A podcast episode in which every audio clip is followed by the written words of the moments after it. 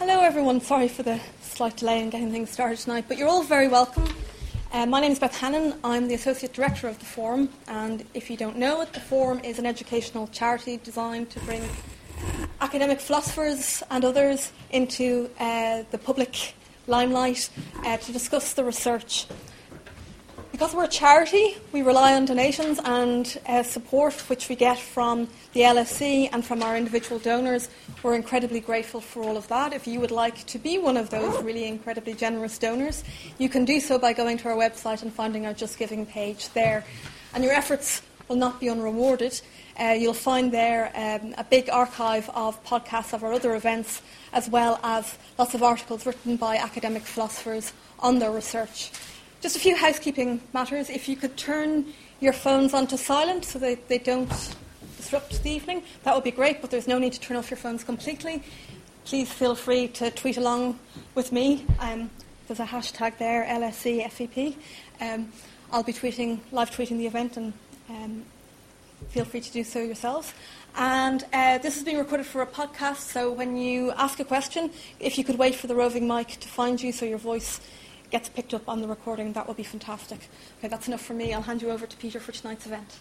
Well, good evening, everyone. Thanks very much uh, for coming along. Uh, my name is Peter Dennis um, from LSE in the Philosophy Department. We're delighted to have Professor John Breuilly uh, from the Government Department at LSE and also Dr. Cara Nine from University College Cork uh, in the Philosophy Department. Um, we're going to split our discussion into two main sections. Firstly, uh, talking about some of the historical context, uh, how the right to secede originated, and then we'll talk about some of the more political questions about the right to secede and what gives a country a right to secede. John is going to go first and talk us through some of the historical context, and then Cara will talk about some of the questions in political philosophy.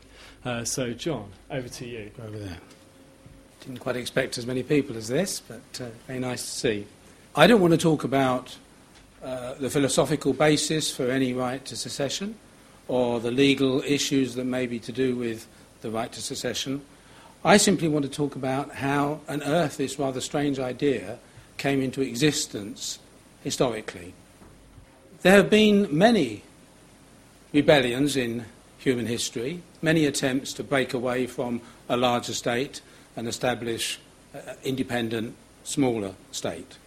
And there have been many declarations that have accompanied such efforts.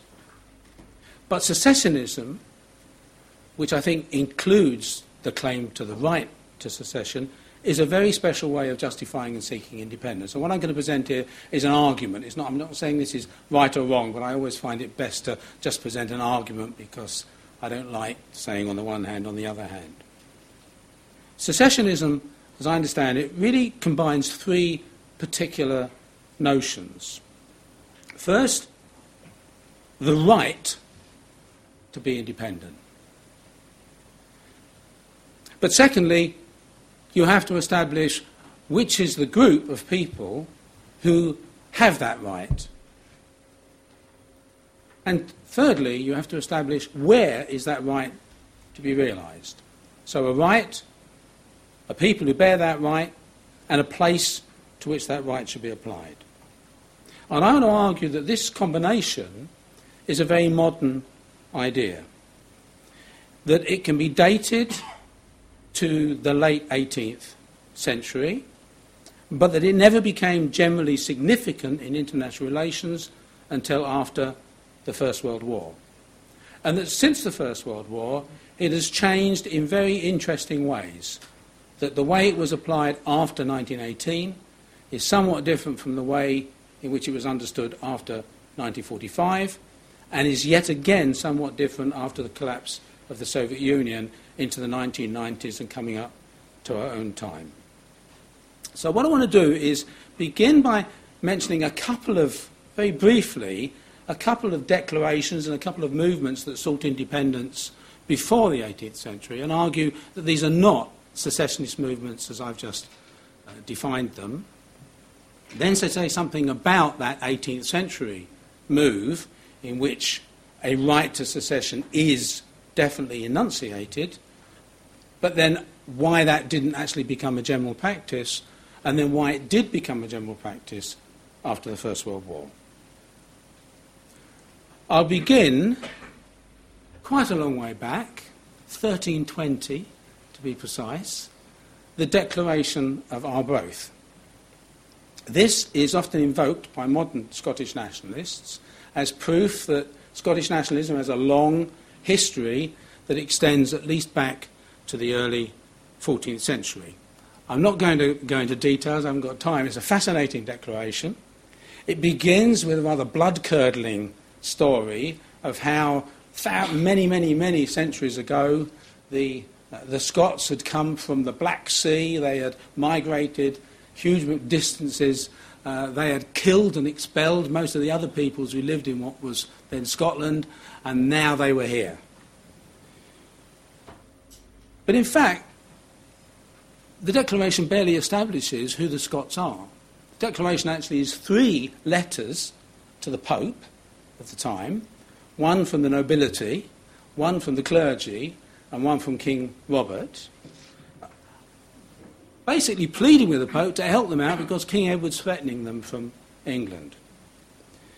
They only talk in very particular terms about their own rights and privileges. Who the rest of the Scots are is unclear. They never invoke the idea of rights. They only invoke the idea of the privileges of the clergy, the barons, the nobles, uh, and the king. And the territory is the territory within which these elites exercise these privileges.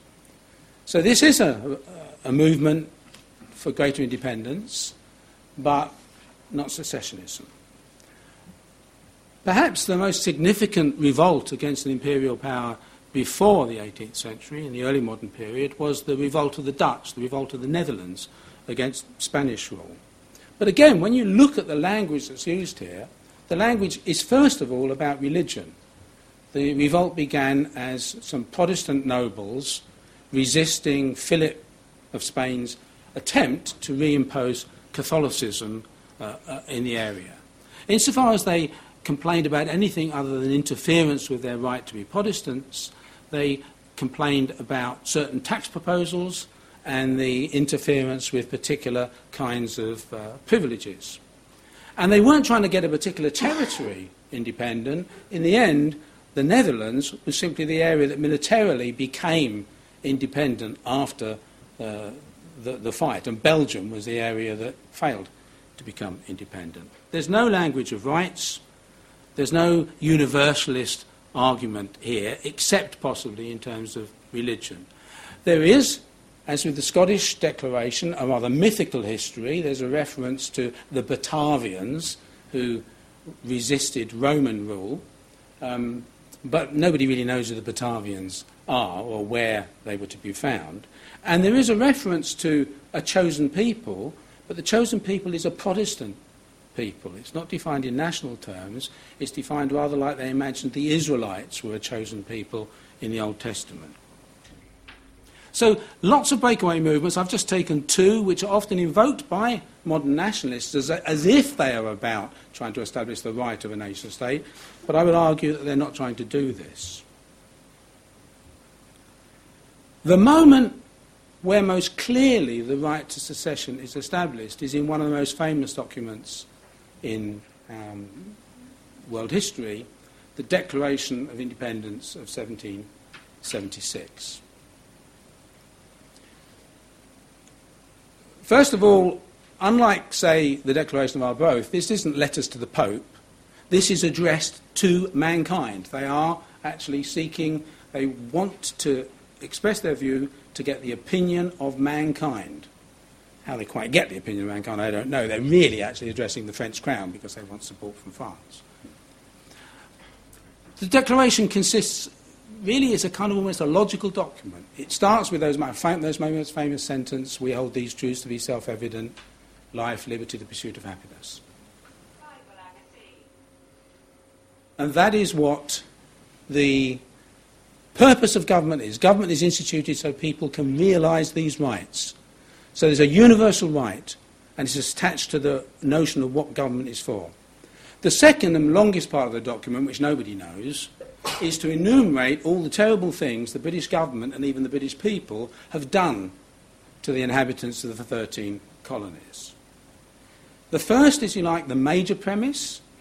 The second, the grievances, is the minor premise, and then Thomas Jefferson, who was trained in classical Greek philosophy, draws the conclusion because these rights, major premise, have been abused by the British, minor premise, the British no longer have a right to govern us, we have a right to establish our own government. And that was the conclusion that they drew. So the declaration isn't just a declaration, it is a very tight argument about a universal right which establishes for a particular group of people, the citizenry, in a particular place, the 13 colonies, the right to establish their own government. Not only that, this kind of arguing about universal rights and government being based on whether it realises universal rights, of course, continues in the French Revolution. The Declaration of Rights of Man and Citizen is not a secessionist claim because this is being applied to an existing territorial state, but nevertheless it has that universal implication. So you would think that's when the right to secede begins. But in fact, in historical terms, it doesn't become significant. The French Revolution is crushed.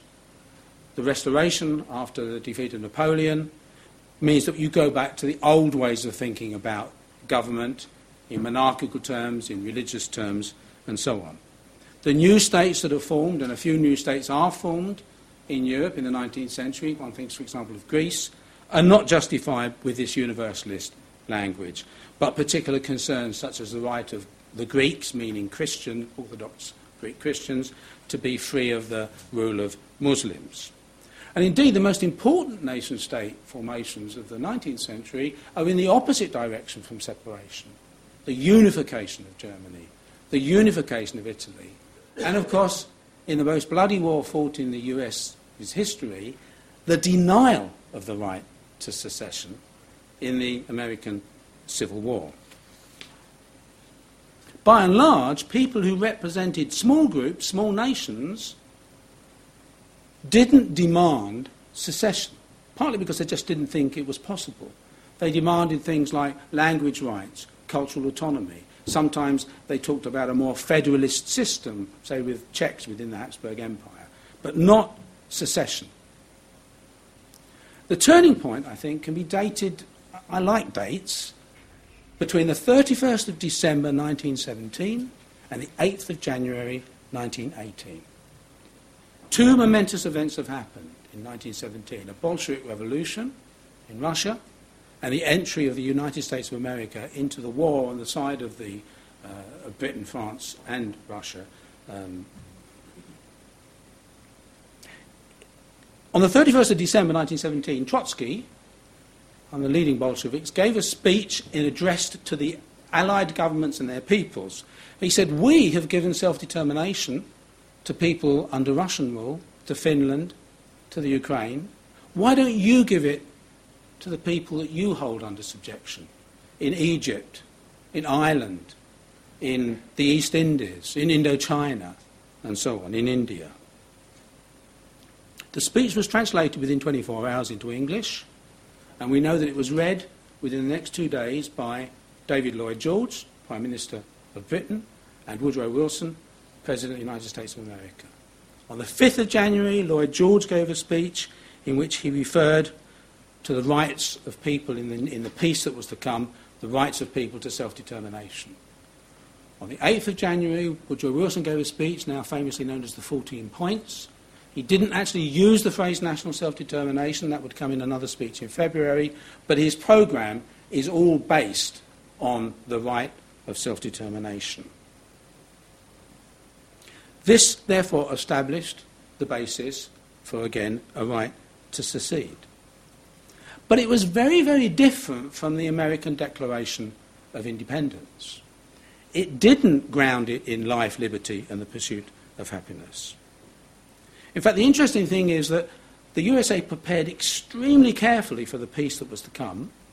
They had over 150 experts who drew up 2,000 reports, thousands of maps, because they wanted to find out where particular kinds of people lived to decide who should have the right to their own government. They used the ethnic principle, some combination of language, history, blood, and so on. In many ways, an ethnic principle that they applied to understanding relations, ethnic relations in their own uh, United States of America. And the principle was applied, and a whole bunch of new states, Czechoslovakia, Poland, Yugoslavia, and the like, were created. The problem is, of course, that they also created some 25 million of ethnic minorities in those countries. An ethnic majority, an ethnic minority. They therefore took a further step in which they established minority rights, so that Germans, for example, had minority rights in Czechoslovakia. It also justified population transfers, 1923, massive population transfers between Greece uh, and Turkey. But above all, it had established the right to secession. And this had a dynamizing effect throughout the world. You find in China, in Korea, in India, in Egypt, mass movements demanding the same right of national self determination. You find Irish delegates coming to Versailles and saying, just a minute, why, don't, why doesn't Ireland have a right of national self determination? Uh, Ho Chi Minh, man who was to lead Vietnam to independence, makes the same point. It's sometimes been called in one book the Wilsonian moment. The interesting thing is that the, the Soviet Union, the new Soviet Union, also used this ethnic principle not to create the right to independent states, but to form the republics, the Soviet Socialist republics, which are all named after a nationality Ukraine, Georgia, and so on. So the bearer of the right now is not a body of citizens, but an ethnic nation. The big problem, of course, with universal principles, and it may be something that we'll hear about on the philosophical side, is when do you stop applying them? Once you've established this right, how on earth do you stop it being escalated further and further and further? The Allies, in part, just used main force. You know, movements in India and Egypt were simply crushed. They also used certain arguments, for example, civilizational level. Uh, people had to have a certain level of civilization before they could uh, merit independence. This justifies, for example, what was called the mandate system. Lenin argued you could only have national liberation if you were advancing towards international socialism. But in any case, with the rise of aggressive nationalism in Germany and Italy and Japan, the issue of national self determination became purely academic. It was only put back on the table after 1945. Now, 1945 was very different from 1918. The European powers, both triumphant and defeated, were completely exhausted. And there was a new balance of power between the Soviet Union and the United States of America. So within Europe, the USA didn't have the idealism of Woodrow Wilson after 1918. They had a very sort of geopolitical pragmatism about making sure that the bits of Europe that were not controlled by the Soviet Union would be stable. They also take the view that there have been terrible mistakes made in 1918. This ethnic principle to justify the right to secession led to ethnic conflict, ethnic cleansing, um, was just a really bad idea, and they weren't going to go down that road again. But another important step, where, the new, where the con- a new concept of self determination would apply, was the world beyond Europe. Because both the USA and the Soviet Union theoretically denounced imperialism and insisted that the European powers should give up their overseas colonies. This was pushed by the Soviet Union. The USA, in a sense, didn't really like it, but felt obliged to go along with it because it was, in, in many ways, it, it went along with their own 1776 declaration and the formation of themselves. And so the opening article of the Charter of the United Nations includes a reference to self determination. And finally, in 1960, the UN Decolonisation Declaration also includes a reference to self determination. So now the right to secession is to be applied to the European overseas colonies. But they had rejected the ethnic principle because of its dangerous way of putting people into groups who would then be intolerant of one another. And they were very worried about using any democratic principle because if any body of citizens got together and said we want a new state, this would seem to justify the right to a new state. How could they limit this right? And they did it through an ingenious way, which I call the sub state.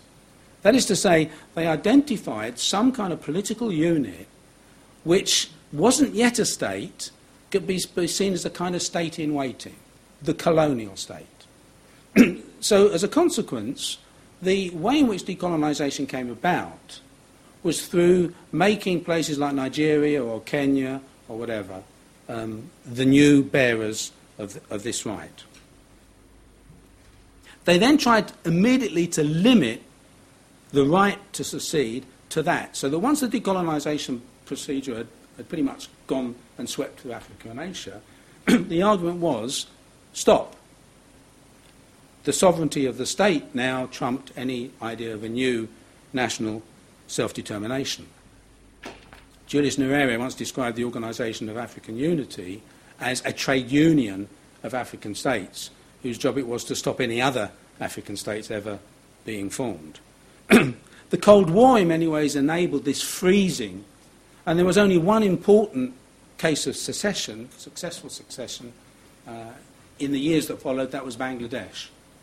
Um, and in part, that's because Pakistan was just an impossible state too far with its west and east division.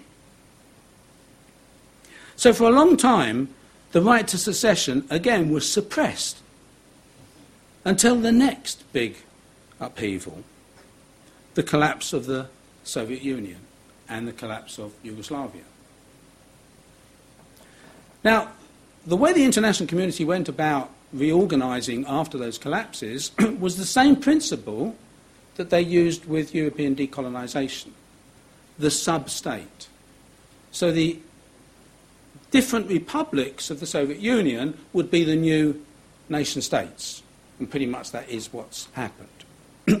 the republics of Yugoslavia, Serbia, Slovenia, Croatia, would also become the new independent states. The problem is it didn't prove possible this time round to keep it confined to that. So, a particular problem was Kosovo. Kosovo was a part of the Republic of Serbia. So, on the sub-state principle, Kosovo did not deserve, should not merit, an independent state of its own. But on the other two principles that we've encountered, Kosovo does seem to merit a state of its own. On the ethnic principle, it is majority Albanian, and therefore would seem to merit a state of its own, possibly joined with Albania. And it was quite clear that a majority of the population, so on the democratic principle, it would also merit a state of its own. but in fact, the international community has found it really difficult to handle the issue of Kosovo because the fear it has is that once you establish that, it's a precedent for others. So, for example, in Bosnia and Herzegovina, a different principle has been found, which is some kind of autonomy within the nominal single state of Bosnia and Herzegovina, particularly for the Serb region. It's interesting that when Putin's Russia has decided it wants to take control of some other bit beyond Russia, it has done it often just in de facto ways. So South Ossetia, Transnistria, these are what are called de facto states. They have no international recognition at all, but they are effectively independent of the states, Moldova and uh, Georgia, that were supposed to control them. The Crimean was not based on the right to secession, it was based upon bringing the Crimea back into where it should have always really belonged, Russia, if only Khrushchev hadn't been stupid enough to give it away in the 1950s. And also, the USA has started to think about these things differently. The USA increasingly doesn't like the idea of democratic decision making because that's too changeable, and now is completely sceptical about the idea of any essential ethnic identity. So, what it focuses on is human rights. It's interesting that a lot of the running after the collapse of Yugoslavia was made by the human rights desk within the State Department, not by the Balkan specialists uh, at all. And they see the idea of defending human rights no longer through the right to secede, but in other ways. Um, intervention, legal systems, and so on. So, I think I'm going to stop at this point. Just some very tentative conclusions. Breakaway or regional resistance movements throughout history, but until 1776, not based on the right to secede. The US Declaration of Independence in 1776 and the French Revolution that followed did establish the reasoning behind the right to secede, and the USA was the first historic example of that. But this was not made into a general practice within international relations through the 19th century. It's first implemented because of the way in which the USA and the new Soviet Union talk about national liberation or national self determination as a right immediately after the First World War. But they understand that right as an ethnic principle. And that was the basis on which Central and East Central Europe was reorganized in 1918 to 1920. And that was the way the Soviet Union, in a slightly different way, was organized. But by and large, this ethnic principle had been completely discredited through the 1920s and 30s, particularly, of course, by Nazism, which raised the ethnic principle to a barbaric, imperialist level. So after 1945, the people, particularly the USA and the Soviet Union, who were remaking uh, the political geography of the world, were determined not to repeat those mistakes. But they wanted to establish a right of secession for European overseas colonies. So they had to find some other principle, which they found in the form of the sub state. That was used again in the first phase with the collapse of the Soviet Union.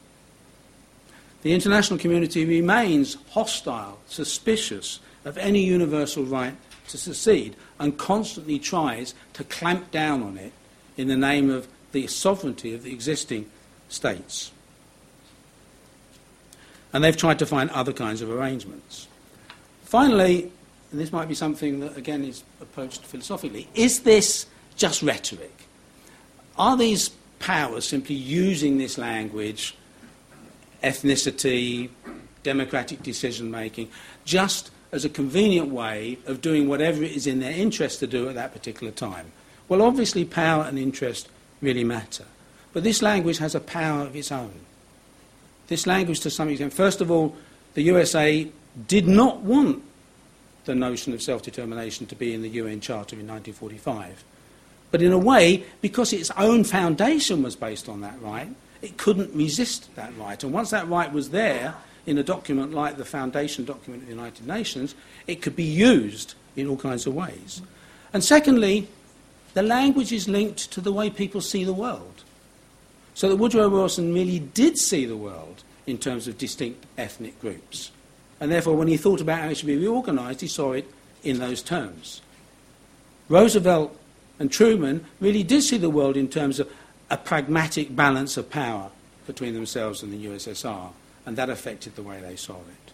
And Americans in the era of Clinton really did see the world through the eyes of multiculturalism, which meant they were suspicious of any kind of ethnic principle, uh, and human rights, which meant that they wanted to entrench human rights in, in various kinds of ways. So this right is not just a philosophical principle, not just a rationalisation for power interests. It is a genuinely important idea, but it is also, I would argue, a modern idea. Thank you.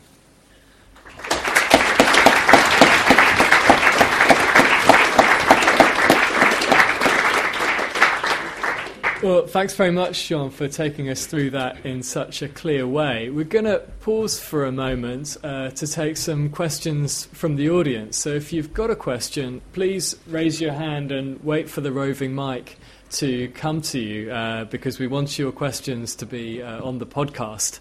Uh, there's a question here at the front. Um, yeah, you mentioned uh, the importance of uh, this concept of the substate. Uh, I wanted to ask if, in your criteria as a historian, uh, territories like Scotland or Catalonia would be uh, a substate. That's a good question. Um, I think almost certainly certain kinds of nationalists could argue that they were. I mean, Scotland, for example, has an independent legal system, independent educational system. It was, of course, an independent state until 1707. Um, of course, it then voted to become part of, uh, in the Act of Union, um, well, its corrupt parliament voted for it to, to join uh, the Union. Um, so, in that sense, it's, it's, it has some state qualities. So I think they, they probably could. And one of the interesting things, as I understand it, I don't understand the Spanish situation all that well, but one of the big, but the big argument is there is even when they move towards various kinds of autonomy, Catalonia always tries to get a slightly higher form of autonomy from any of the other regions like Andalusia or, or Galicia. Uh, and that is, in a sense, to try and distinguish themselves from those other cases. Nevertheless, in another sense, they're not substates. The point about the uh, colonial states was that they were, I mean, this is what made it actually quite easy for the Euro- European decolonisation. These were overseas colonies. So they are physically completely separate from the imperial core. Uh, and therefore they have their own boundary, uh, and that boundary really means something. People, you know, it's not like when you can just drive from England to Scotland. You can't just uh, drive from England to Nigeria. Um, so they, they called them colonial states as well. Now, in a way, that's, that's a ridiculous thing because that's a contradiction in terms. A state is a sovereign unit and a colony is not a sovereign unit. So, colonial state is just a, actually a meaningless term. But nevertheless, it was a term that was used all the time.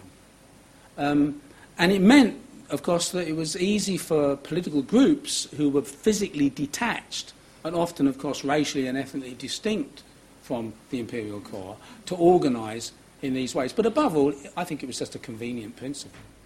Yeah, right at the back.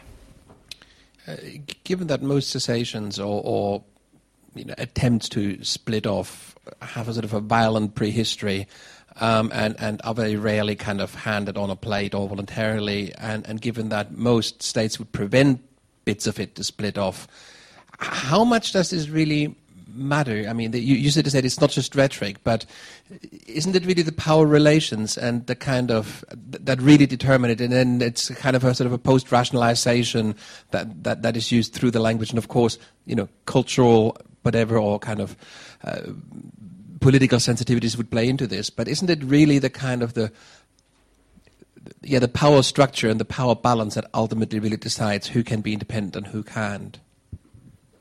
I think you're right. I mean, I think mainly uh, we can normally expect the large existing state to resist any effort by a part of it to become independent. We can normally expect that. Not, it doesn't always work. There have been, uh, think of Czechoslovakia, where there was a so called velvet divorce. Um, so there have been a few cases where both sides decide they don't want to have a, a bloody battle about it. Um, and I, th- I think a key factor, however, in the power relationship is not the power relationship between the two units in dispute. It's a broader set of power relationships. So, for example, the, in my, my youth, the bloodiest case of a, a, a real secessionist movement with real power and force was the Biafran movement in Nigeria, uh, and huge casualties.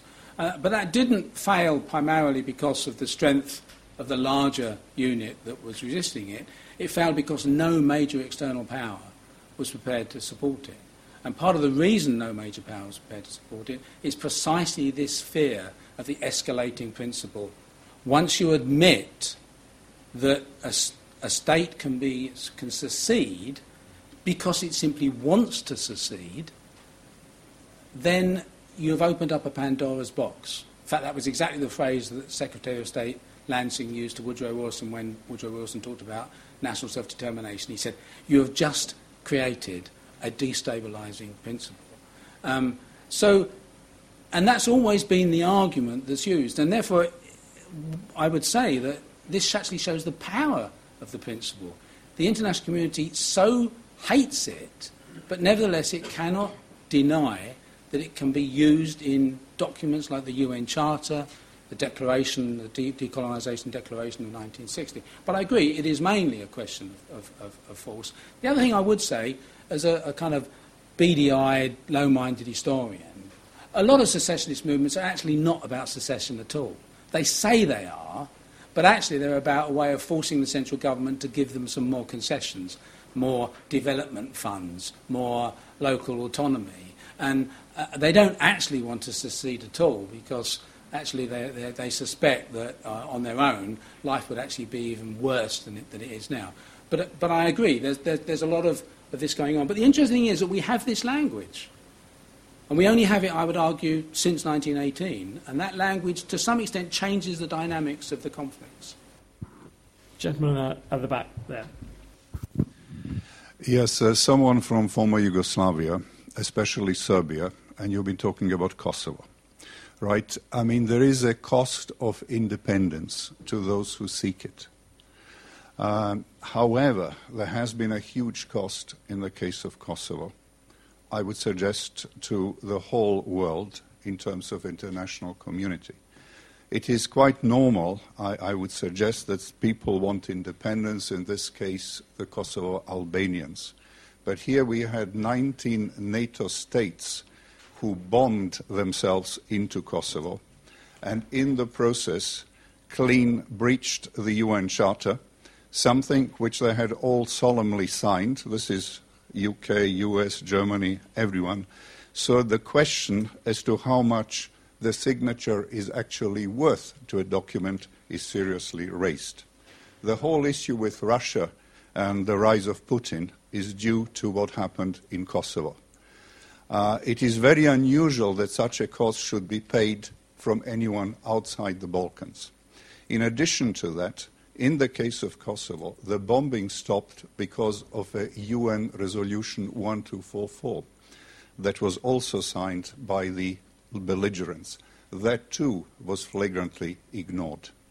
The reason, I mean, this is very serious now when outside powers to such an extent actually involve themselves. And we've had the Crimea. We are close to a third world war if this is not stopped somehow. In other words, what is the signature of the UN member states when they can so clearly and openly breach the UN Charter?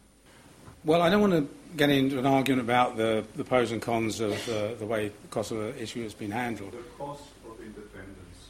Yeah, I, I, I agree.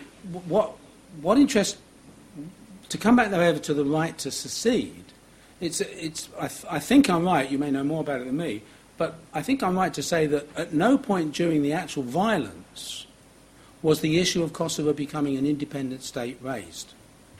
And in fact, it was quite some time after the actual violence, um, is it something like 10 years, that the matter was referred to the International Court of Justice for an opinion. Um, and even there, it was a very cautious referral. It was not saying, is Kosovo entitled to be independent? It was actually very narrowly focused on the issue of is the declaration of independence a violation of international law? And a huge number of opinions were presented there. And, and for me, therefore, what's, what's interesting here is that although and we can talk about the rights and wrongs of how NATO forces behaved, although NATO forces undoubtedly did go into Kosovo, did bomb Kosovo, they were really very reticent about talking about the right to secede.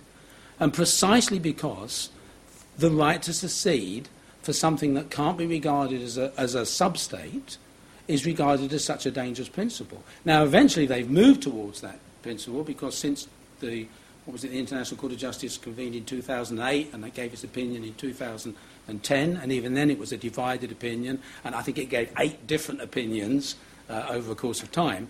Uh, even then, it's been a kind of trickle process by which uh, de facto uh, a recognition of independence has happened. So, leaving aside the issue of uh, the violence and the rights and wrongs in terms of the actual conflict, What I find interesting is that even those who supported Kosovo did not wish to support the right to secede. Thanks very much, John. I'm sure we could go on for a bit longer, but we want to uh, hand over to Cara now, who's going to talk to us from a more philosophical angle uh, about some of the normative questions of what grounds uh, the right to secede. So, Cara, over to you. Okay, yeah, um, thank you. And some of the themes that I'm going to talk about um, overlap with what John just said, um, in particular, the concept of self determination. So I, I think it's important um, philosophically uh, and just to get your head around what are the moral questions involved here. Um, and we're thinking about secession, is to think about why do we think any state has a right to be independent? Why do we think Britain has a right to be independent? Why do we think Germany has a right to be independent. What what's behind kind of the normal cases that we take for granted, and if we understand those cases, right, maybe we'll be able to understand um, when those things uh, seem to appear with some other group. Then, then you know, then then maybe a better case for secession can be made there. It turns out, though, that um, trying to figure out why a state has a right to be independent is also kind of confusing, right? It's it's also uh, paradoxical, and um, so what I want to share with you then is just some of the philosophical problems, some of the moral problems that are at the heart of these questions. Uh, and I'm not uh, unlike. Um, uh, John, I'm going to be more Socratic about this. So instead of arguing for my my position, uh, I'm just going to leave you with the problems, okay, uh, and and see what you have to say about them. So one question with um, the right of self determination is that, in the context that we're talking about it now, it applies to a group, right? And um, the right of self determination, it comes with some information. So when we talk about self determination, and you can correct me if I'm wrong, when we talk about self determination, we're usually talking about two different kinds of rights that we want to come together. One kind of right is the right to uh, have internal institutions that make it possible for people to rule themselves.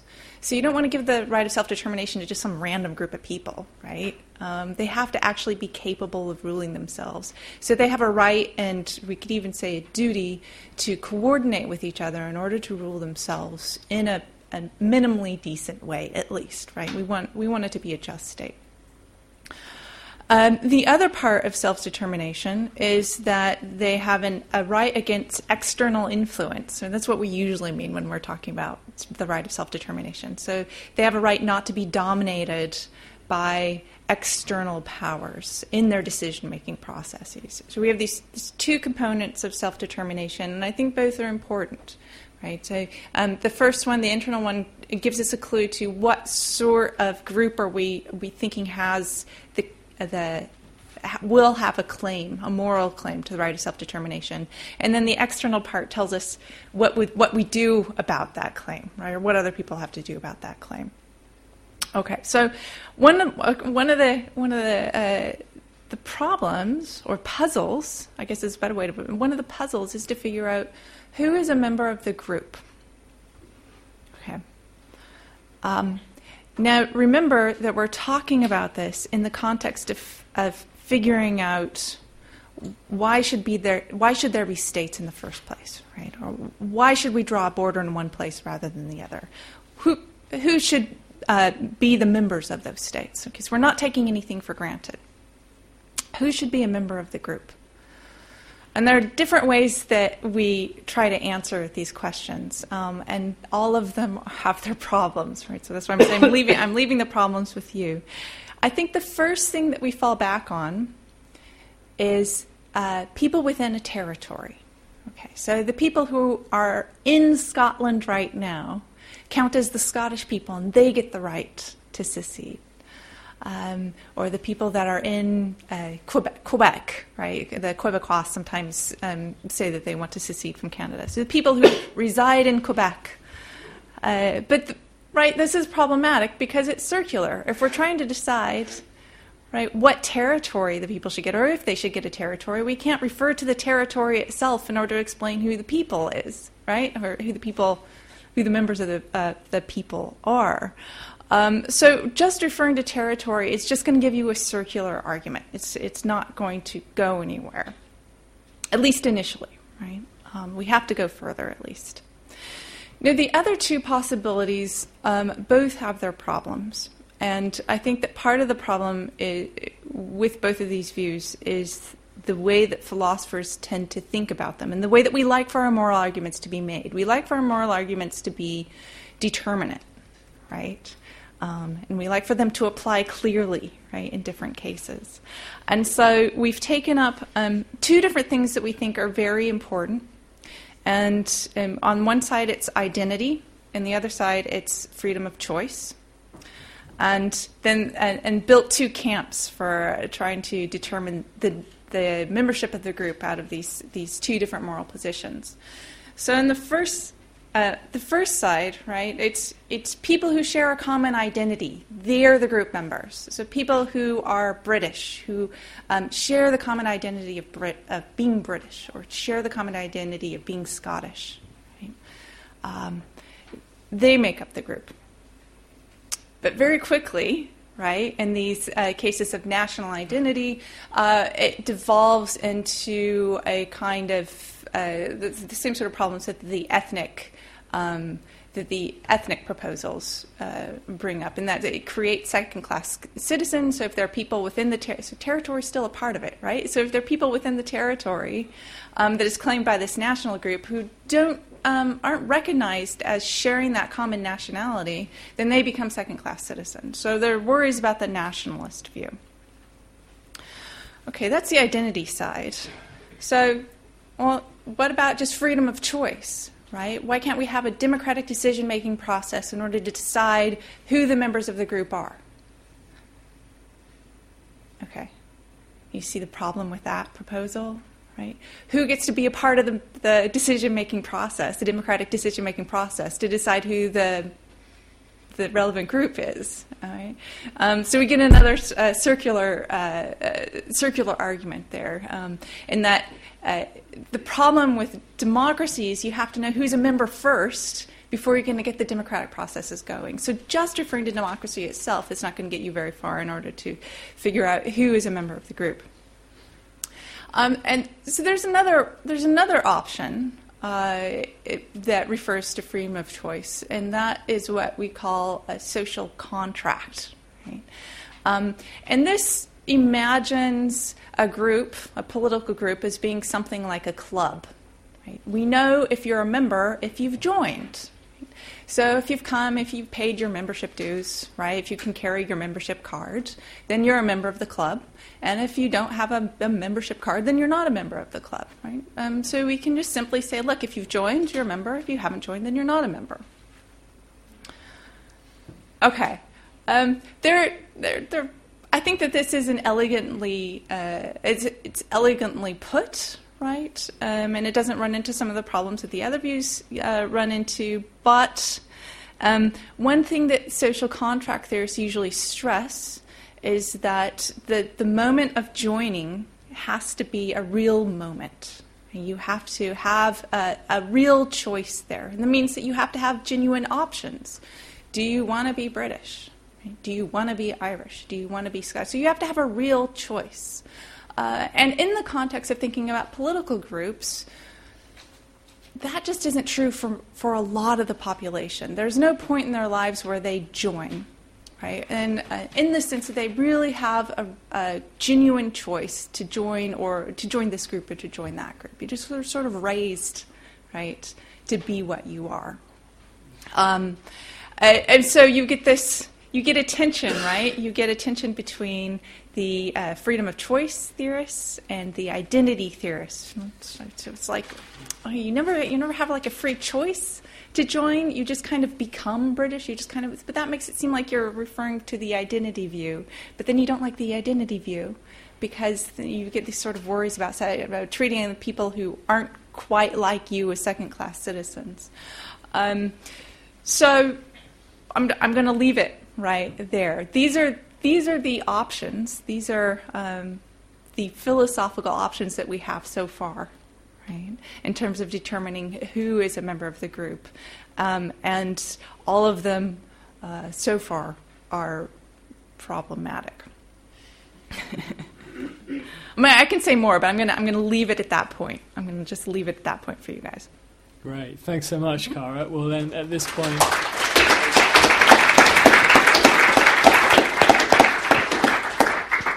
Well, then at this point, we will take some further questions uh, from the audience, um, particularly about this question that Cara's just been addressing about these uh, uh, the normative and philosophical um, aspects of, of the right to secede. Maybe somebody has a solution. There's a solution at the front. All right.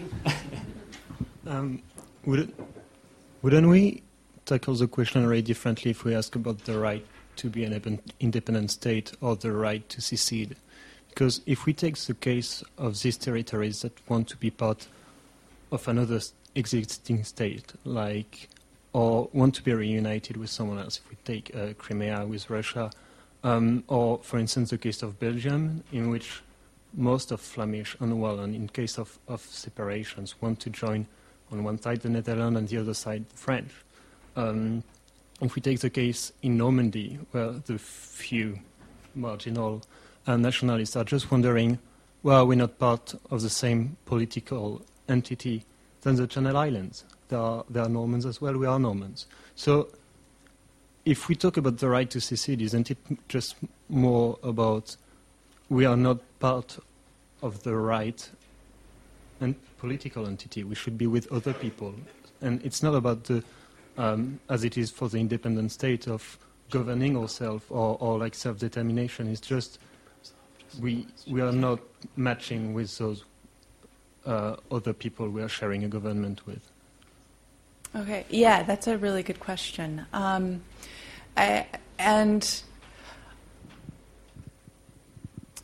um, one way that we could spell out what you're trying to say, it's like we're not we're not with the right people, is as a kind of uh, tweaking of the identity view, to put it. Say like, I just um, I, I hold certain beliefs and values, and these beliefs and values match more with this group than with that group.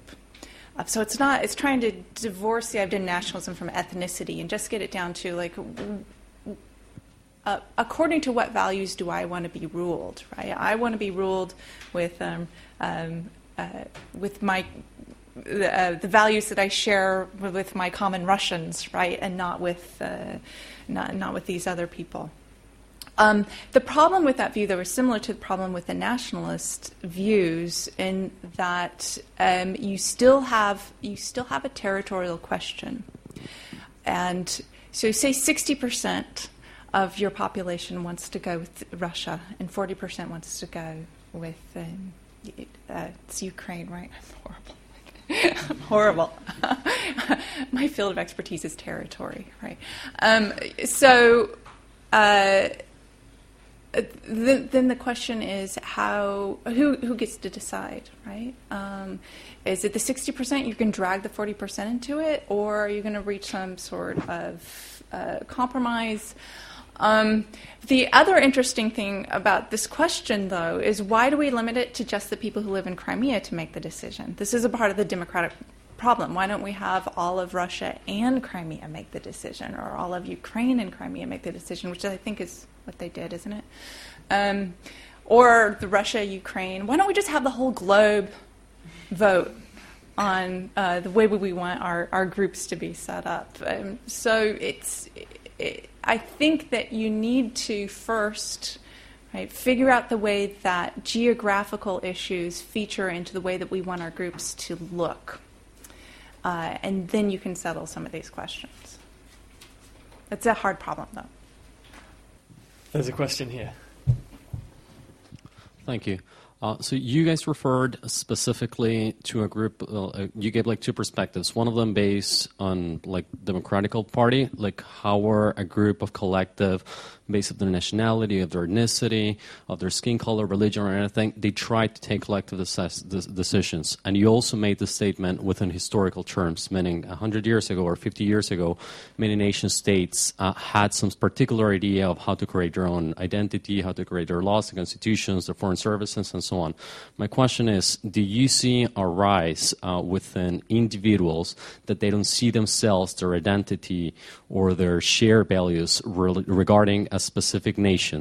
And my second question is Do you see a rise of those specific individuals identifying themselves according more to metropolis or more to cities instead of the nation state, meaning that they prefer to be from London than from the UK, or they prefer being from New York uh, than from an agrarian poor uh, country like the United States is within its overwhelming population? Thank you.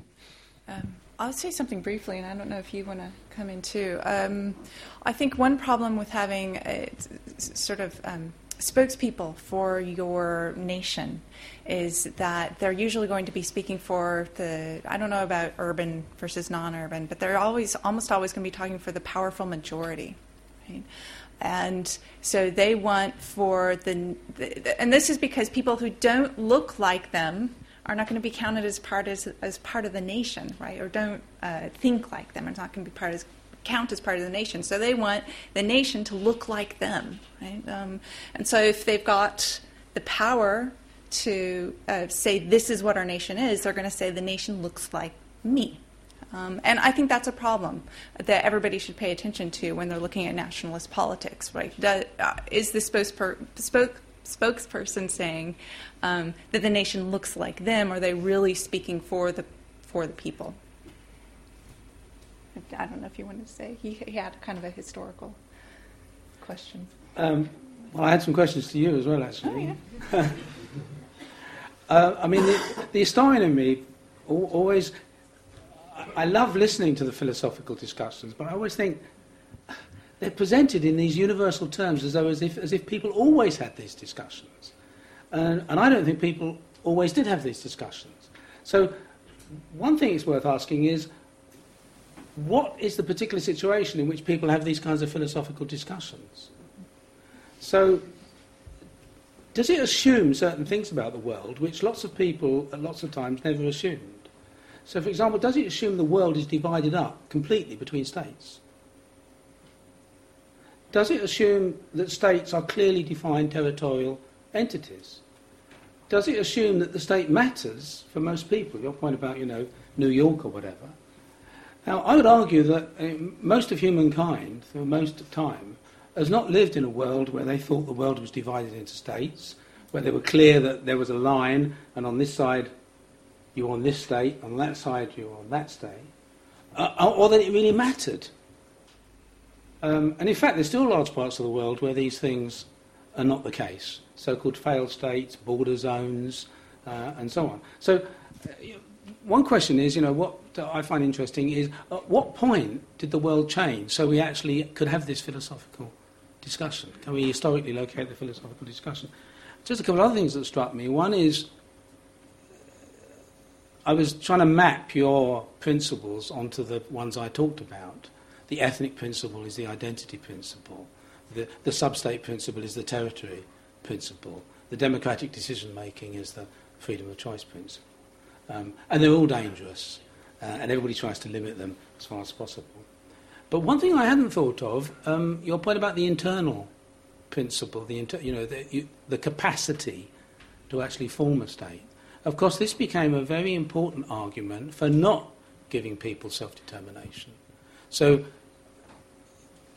in 1918-19, a series of mandates were set up in the Middle East, for example. So, Syria and the Lebanon became League of Nations mandates under French control, and Iraq and Palestine became League of Nations mandates under British control. And what mandate meant was they were not yet ready. And so, what the colonial powers always argued was the maturity argument. The, these people are not quite ready. Might be a hundred years before they're really ready. Um, meanwhile, we'll work at trying to make them ready. Um, now, it can just look like a self serving argument, but of course, it also has a degree of truth in it. Sometimes people are not ready. Sometimes, in fact, the imperial power has made sure they're not ready. Sometimes it actually makes them even less ready, Yeah. for example, by dividing Hindus against Muslims in, in Mm-hmm. India. Uh, and so on. But nevertheless, I mean, it, it, it is a powerful argument. Sometimes, of course, the argument is they'll never be ready because they're racially inferior. And you can't expect those people to ever. So Wilson had another set of states that would never be ready, uh, Aboriginals and, and, and the like, Pacific Islands and so on. They could never be granted it. So th- there is a danger that every one of these philosophical principles can actually become a political club that one side, for self interested reasons, uses to, to, to beat the other side with. So I want to let Cara respond to some of that, and perhaps, if, if you like, also comment on some of the things that, that John said, uh, if it's if it's relevant. Yeah, um, I don't think I can respond to everything that you just said, but while you were talking, this um, relates to one thing you were just saying. I, I both both philosophically, and part of the reason that um, philosophers obsess about it is because this is a fairly new topic in philosophy. Philosophers didn't really think about territorial rights at all uh, until about say 15 years ago. So uh, I think that we're approaching things simply because that's how you start these kinds of projects. Um, but also politically, I think, especially with the division of Africa, that people, when they talk about territory and they talk about statehood, they're obsessed with states and they're obsessed with borders, and they want there to be a state here and have a clear border there, so we know where when we're in the state and when we're not in this state. Um, and this seemed. Uh, you're the expert on it, but it seemed like a bad fit for Africa to divide it into states in the first place and then have clear borders in the second place. Uh, and so um, I think thinking outside of that box is going to be a really part of progressing forward, right? And making sure that political institutions actually match what works for people. Which is what we all want, right? We want our political institutions to work for us. They don't quite work yet, so we're trying to we're trying to get there, right? Trying to change them so they get there. Um, um, so, I mean, that's that's you know uh, started to an answer to your position. I did want, I do want to point out though that um, I think that there's a lot of really interesting work done on fuzzy borders, uh, and that we could learn a lot, including about how to define the group on fuzzy borders. And the work that I've done recently has been on international rivers. And international rivers are great examples of fuzzy borders. I mean, it's it's kind of not clear, right, which jurisdiction you're in, um, and who has rights regarding what, and what the decision making procedures are, and stuff. And sometimes I wish, like, why don't you just call the area around the river, right? Not not one state or the other. It's just this sort of mis, this sort of. Uh, you know, crosshatch of a state over one over the other, and then and that would be a more accurate description of what actually goes on with international rivers. Uh, and, and embracing that idea of messiness might be a lot more helpful for us than being obsessed with, with clearly drawing borders. Uh, and, and so I do, I do agree. I think that's a way forward.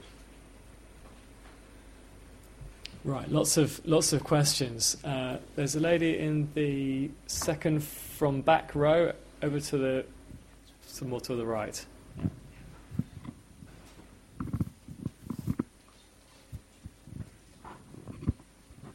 Hi. Um, I think, sort of move, uh, going along with the point that John was making, um, I was wondering if a lot of the issues philosophically and politically around this area are to do with because the world is currently completely divided up into states.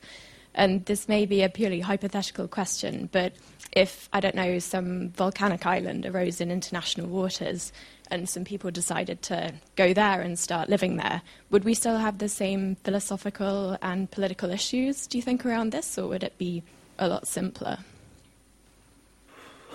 I, I've actually thought about this. I think that's definitely one for you in that case. yes. Desert islands are our business, yes. Um, uh, I, I, do think a lot of these same issues would come up because what it means to be a state in our current system of state rights is to be recognized by other states as a state.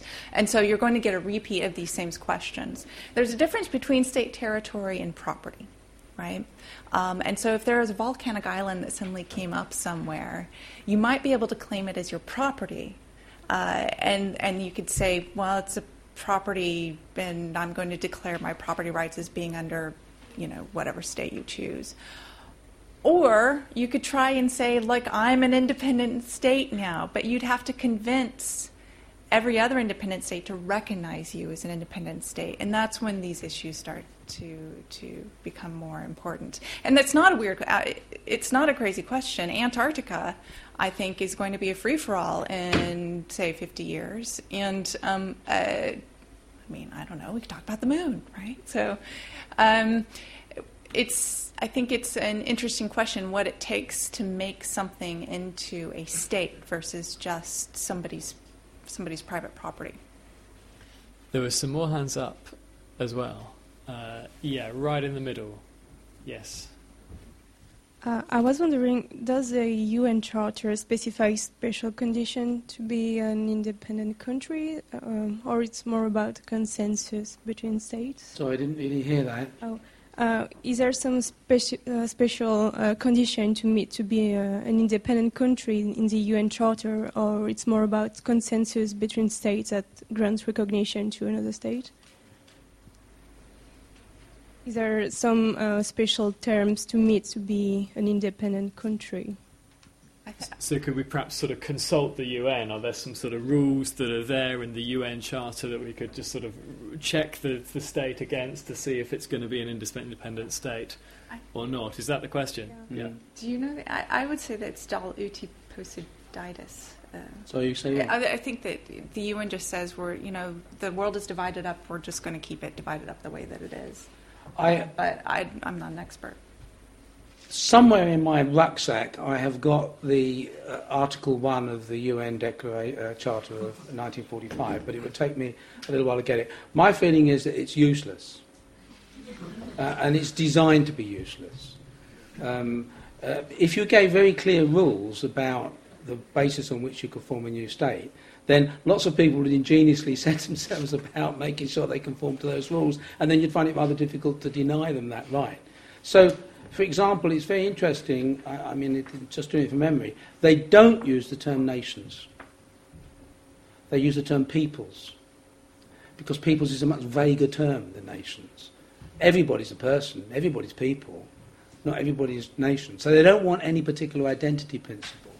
Um, and in fact, there is, as I recall now, there's a preamble to that first article which establishes actually another principle as much more important than self determination peace, which is very understandable in 1945. And in fact, the justification that is often given for establishing a new state is that it will bring more peace.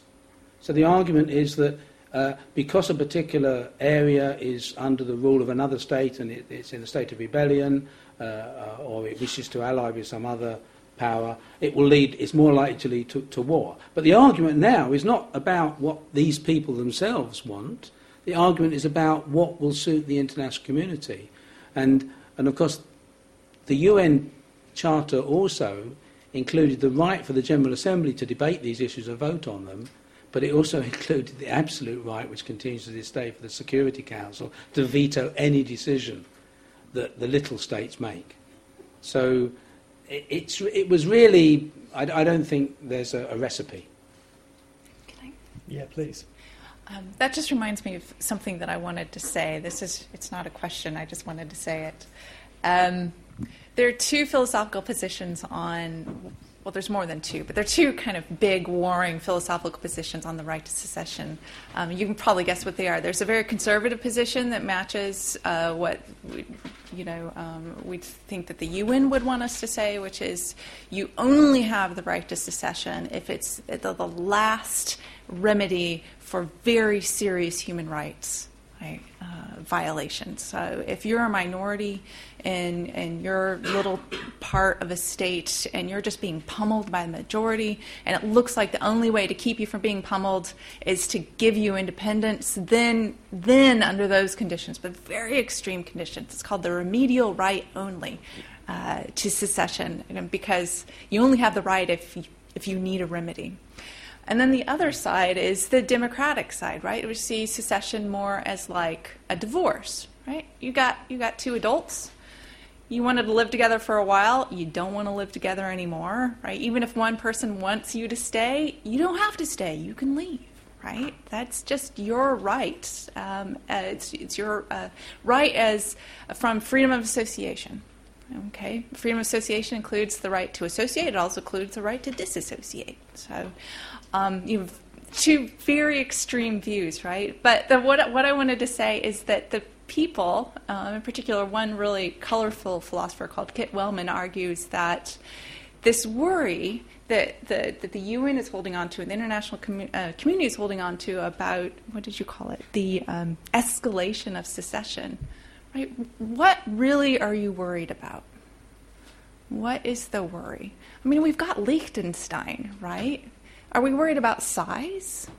Are we worried about, right? So, assuming that we could do things peacefully, which is, of course, the big assumption, maybe, you know, we can't do things peacefully. But really, what is wrong with lots and lots of small states. What's wrong with that?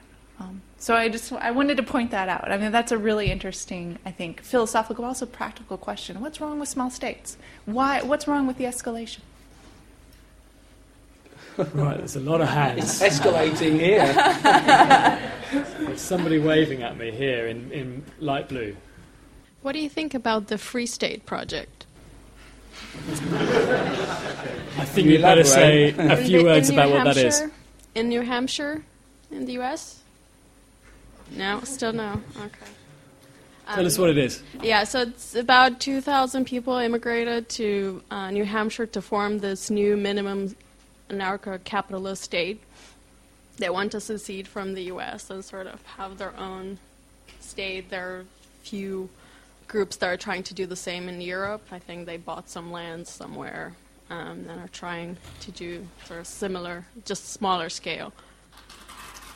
So perhaps this is one for Cara. Would that extreme sort of democratic view commit us to that? As long as you've got a group of people that club together and take a vote on it, Okay, isn't so- that okay? On this extreme, which I actually don't uh, agree with this extreme view, but on this extreme view, that would be perfectly okay. Yeah. If if if you're living in a place and the you know the people enough of the people around you want to secede and you can make it work. You can be a Liechtenstein, so you won't you know be requiring all you you'll be able to uh, be sufficiently self-sufficient, I guess, which mm, I, you'll have to figure out exactly what that means. You can secede. Uh, I mean, I think, uh, as an historian, again, I, I ask myself, why do the kind of states we have exist? Is it just an accident? It's not an accident. It's to do with the, the, basically the generalization of early modern Europe, a set of competing states, to the rest of the world through their competing empires and then the decolonization of their empires. And those states are there for the specific things that they did. Um, uh, so it's interesting, as I understand it, the Free States movement, for example, is extremely neoliberal. So if you believe in a welfare state, it's difficult to imagine how you can have really, really tiny states. And part of the way states became significant for most people is the gradual accumulation of important services that those states performed for people. So uh, Richard Titmuss years ago described modern British history as establishing legal equality in the 17th century, increasing political rights in the 18th and early 19th century, social rights in the early 20th century, old age pensions, unemployment benefit, and so on, and then uh, moving finally to certain kinds of cultural rights uh, that have become increasingly important. And it, this is also, I think, the problem with the question of where do you draw the boundaries? What is the collective unit that will actually make these rights uh, realise something? So I think you can have exceptional cases like fuzzy borders in some areas, riv- international rivers, um, but we see what happens when we do get tiny states or states which can't enforce these rights. We call them failed states. And nobody wants to live in a failed state. Uh, We're stuck with a world primarily of territorial states. The other thing is, why was it after 1918 that the principle of national self-determination made possible many new small states? I would argue because the principle of imperialism changed. The USSR and particularly the USA, didn't feel it needed formal colonies in order to exercise power over the parts of the world. But it still exercised powers over other parts of the world. But the other parts of the world were much less capable of resisting those powers because they didn't have their own independent states. Or they had states which are just a fiction. I mean, one of the problems, of course, about a lot of the states that exist in the United Nations is they are a fiction. And it's a fiction that mainly their own citizens have to pay for. That's an argument again. Now, there's a lot of hands, and we've got about five minutes left. So, what I'm going to do is take just three questions, and I'll take them in a row if you could be as brief as possible, and then I'll invite our two panelists uh, to comment. Uh, there's one right here. Yeah. Uh, there's you, and then we'll go to yourself. Uh, so, the first one is gentleman up top. Thank you. Uh, my question is for Cara. I have a question about your the democratic account of um, the territorial right because I was thinking, even if the whole population democratically agree that a state should be able to secede, uh, the next generation of people obviously didn't vote on that. And so, for example, let's say, I mean, I know no history at all, but let's say it did happen that a few generations ago, England, English people and UK people voted for England and Scotland to merge together that decision democratically doesn't seem to hold anymore because the people who voted on it no longer exist. And me, who does exist, um, never voted on it. So, wouldn't the democratic account imply that you should keep having constant referendums on uh, whether your uh, state should, should retain its right to have a territorial, um, be recognised as a Great. territorial independent Thank state? you. Let's go here. Hi, I've heard about a few states. We were talking about um, Scotland, uh, Kosovo. I was wondering, um, I don't know how much knowledge do you have about the case of the Western Sahara, which is the last um, non-self-governing territory in Africa, and it counts with the International Court of Justice ruling, with the United Nations uh, international law, blah blah blah blah blah. But it's still a colony in 2016, and it's the last non-self-governing territory in Africa.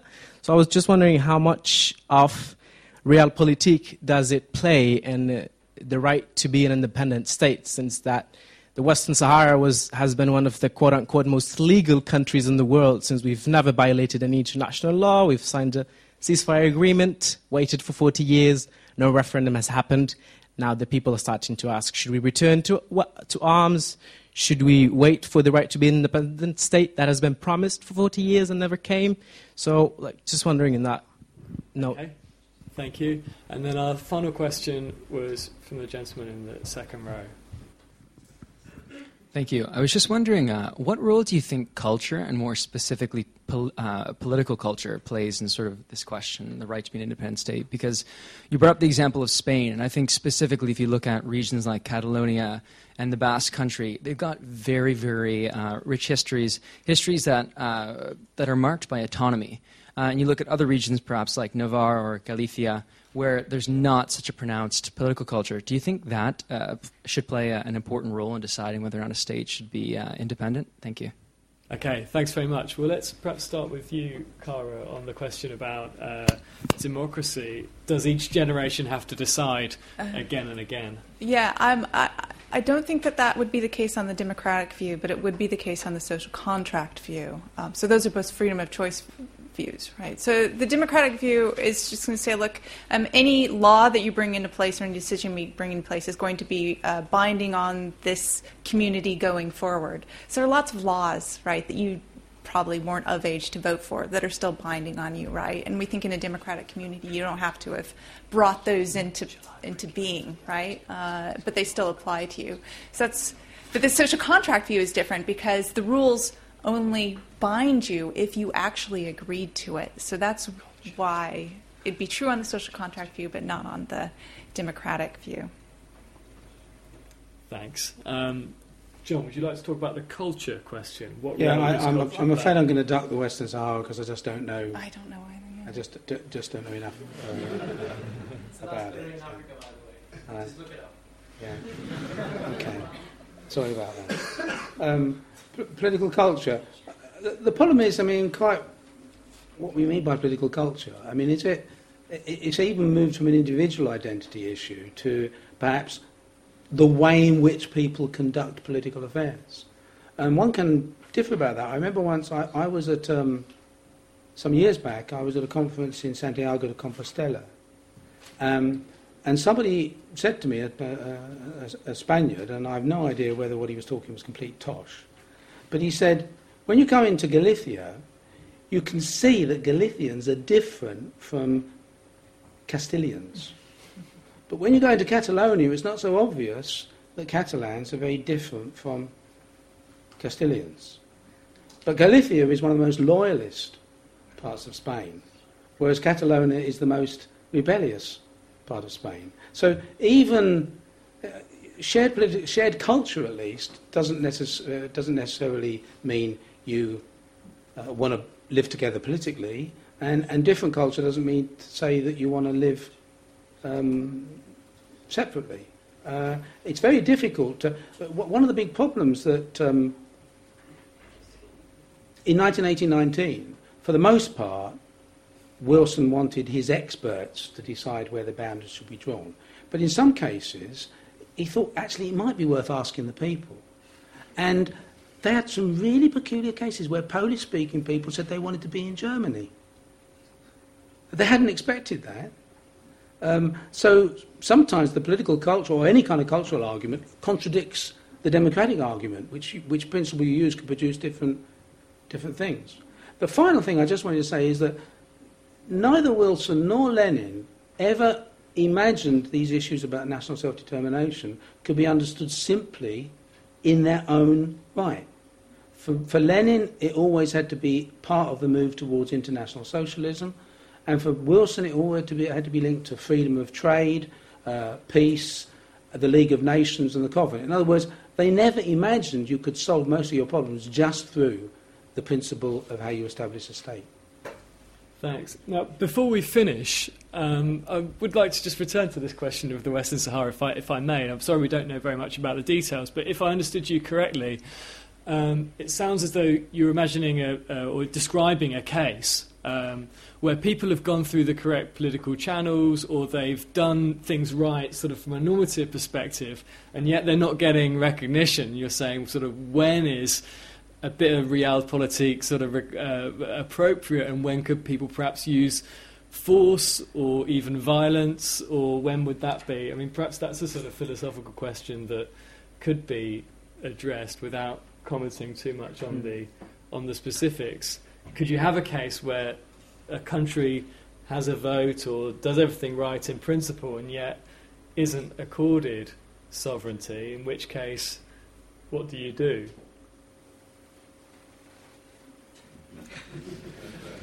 Um,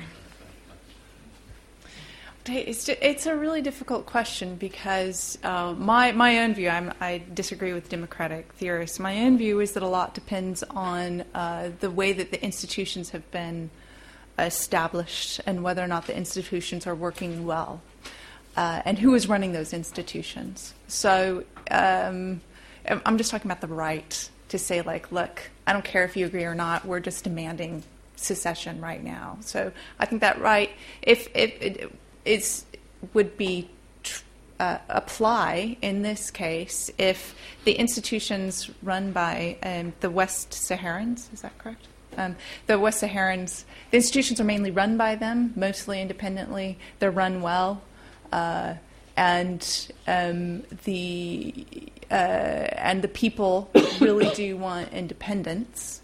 Um, um, so, so my view of how to understand the, the people is their relationship to the institutions that are already in place, right? So if they have the proper sort of relationships to these institutions, can we say that they're the people? Um, then I think that there is a unilateral right to secede in that case. I don't know if any of those things are true.